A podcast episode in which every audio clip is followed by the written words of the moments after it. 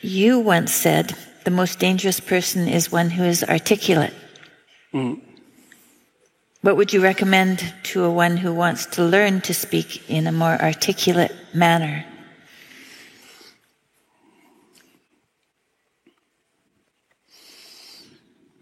Well, articulate is an interesting word, eh? Because if your joints are articulated, and that means you can do things with them because they're articulated, right? They're not one solid, vague mass. They're differentiated. And someone who's graceful is articulated and compelling because they're articulated. And speech is a form of articulation in that manner because the act of speech itself is extremely complicated. It's a very complicated motor activity, right? It's a very complicated action to dance with your tongue, let's say. And it is definitely the case that there is no more exceptional form of the capacity to be dangerous than to be articulate.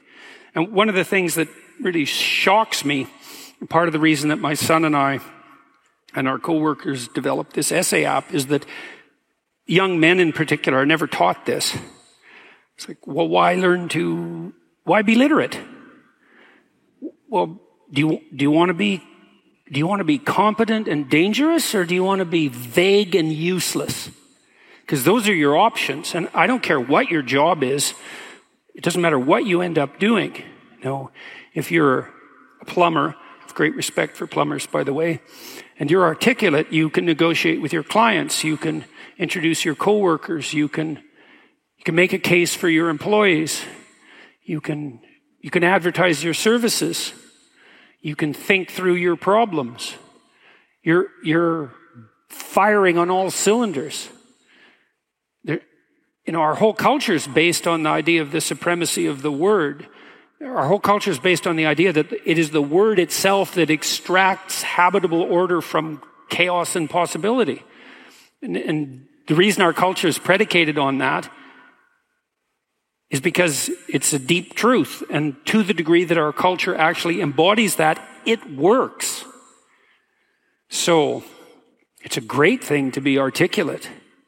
And it would be so lovely if our educators were wise enough to communicate this appropriately to young men who are striving forward and to let them know in no uncertain terms that if they want to make themselves into forces to be contended with, that there's no surer route to that than an exceptional poetic literacy. Now, it's not like young people don't have an intuition of this. There are reasons they admire rap musicians, for example, who are often extraordinarily articulate in their performance and their capacity for spontaneous poetic utterance.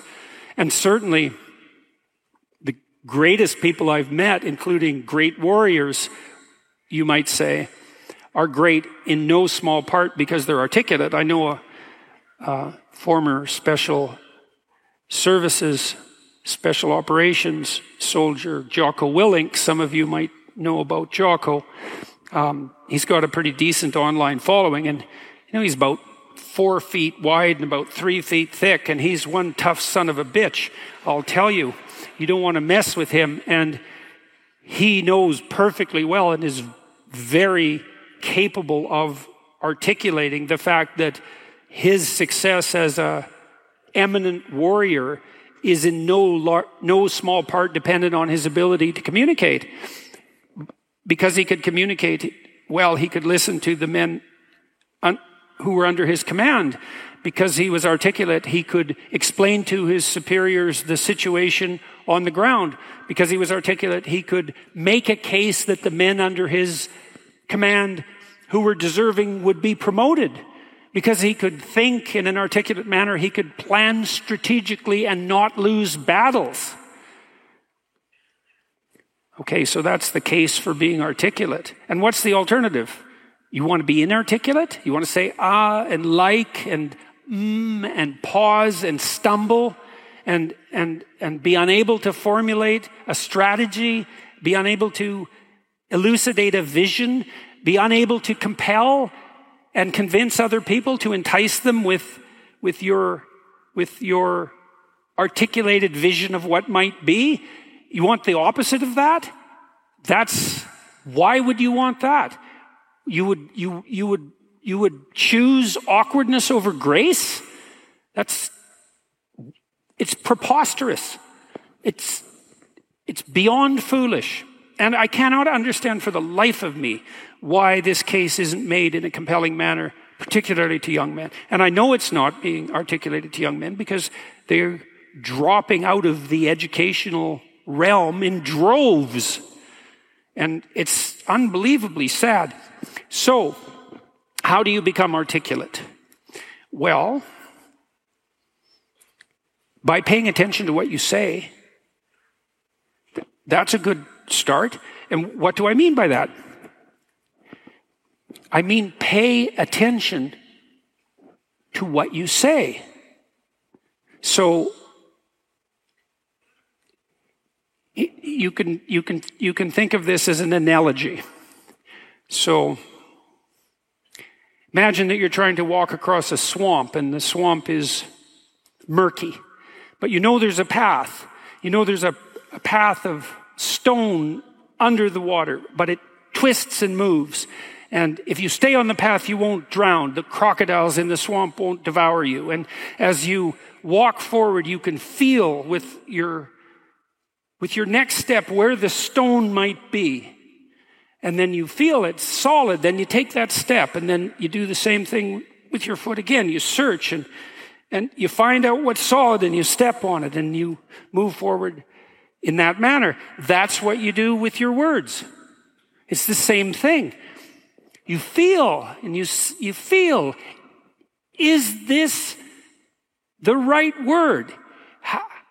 Is it, is the fact that I'm uttering it putting me together and making me intact and stronger, or is it tearing me apart and making me dissolute and weak?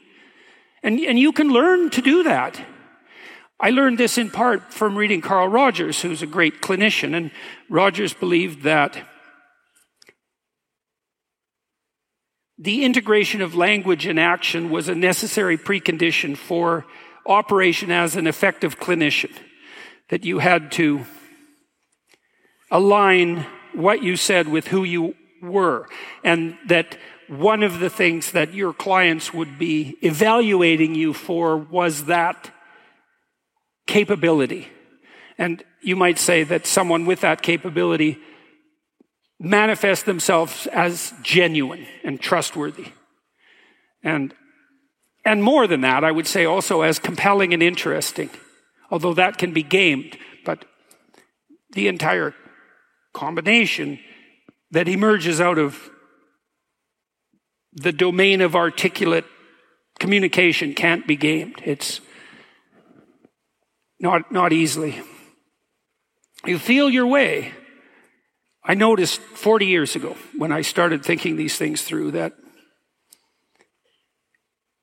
much of what I said actually made me feel weak. I didn't know why exactly, but sometimes some of the things I said didn't have that effect. They, they weren't accompanied by a sense of shame, let's say. They weren't accompanied with a sense of vulnerability. They were solid. And at the beginning, that was probably only about 5% of what I said. The rest of it was instrumental. You know, it was language I was using to get my way in the manner that Tammy described when she introduced me tonight. There was an arrogance in my use of language that had to do with the desire to attain proximal victories, right? To appear smart, let's say, to win an argument, something like that a very different idea than merely feeling my way along to see what word was appropriate for what moment. Uh, but you can learn to do that. And you can listen to yourself and you can stop humming and hawing and using like and you know and fillers.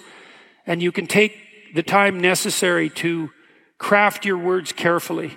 And you can practice merely saying what you believe to be true and you can read. And you can read great writers and you can write. And you can write about what you think about the problems that obsess you. And you can become articulate as a consequence. And there'll be nothing about that that isn't the adventure of your life. And so it's a moral endeavor in some real sense. Right? To become articulate is to become the master of your own tongue. And to become properly articulate is to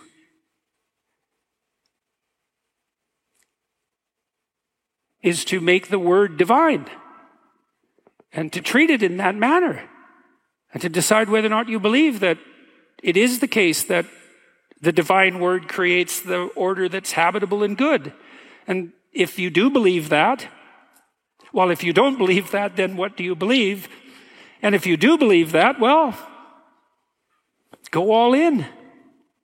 See what happens. See what happens if you become articulate.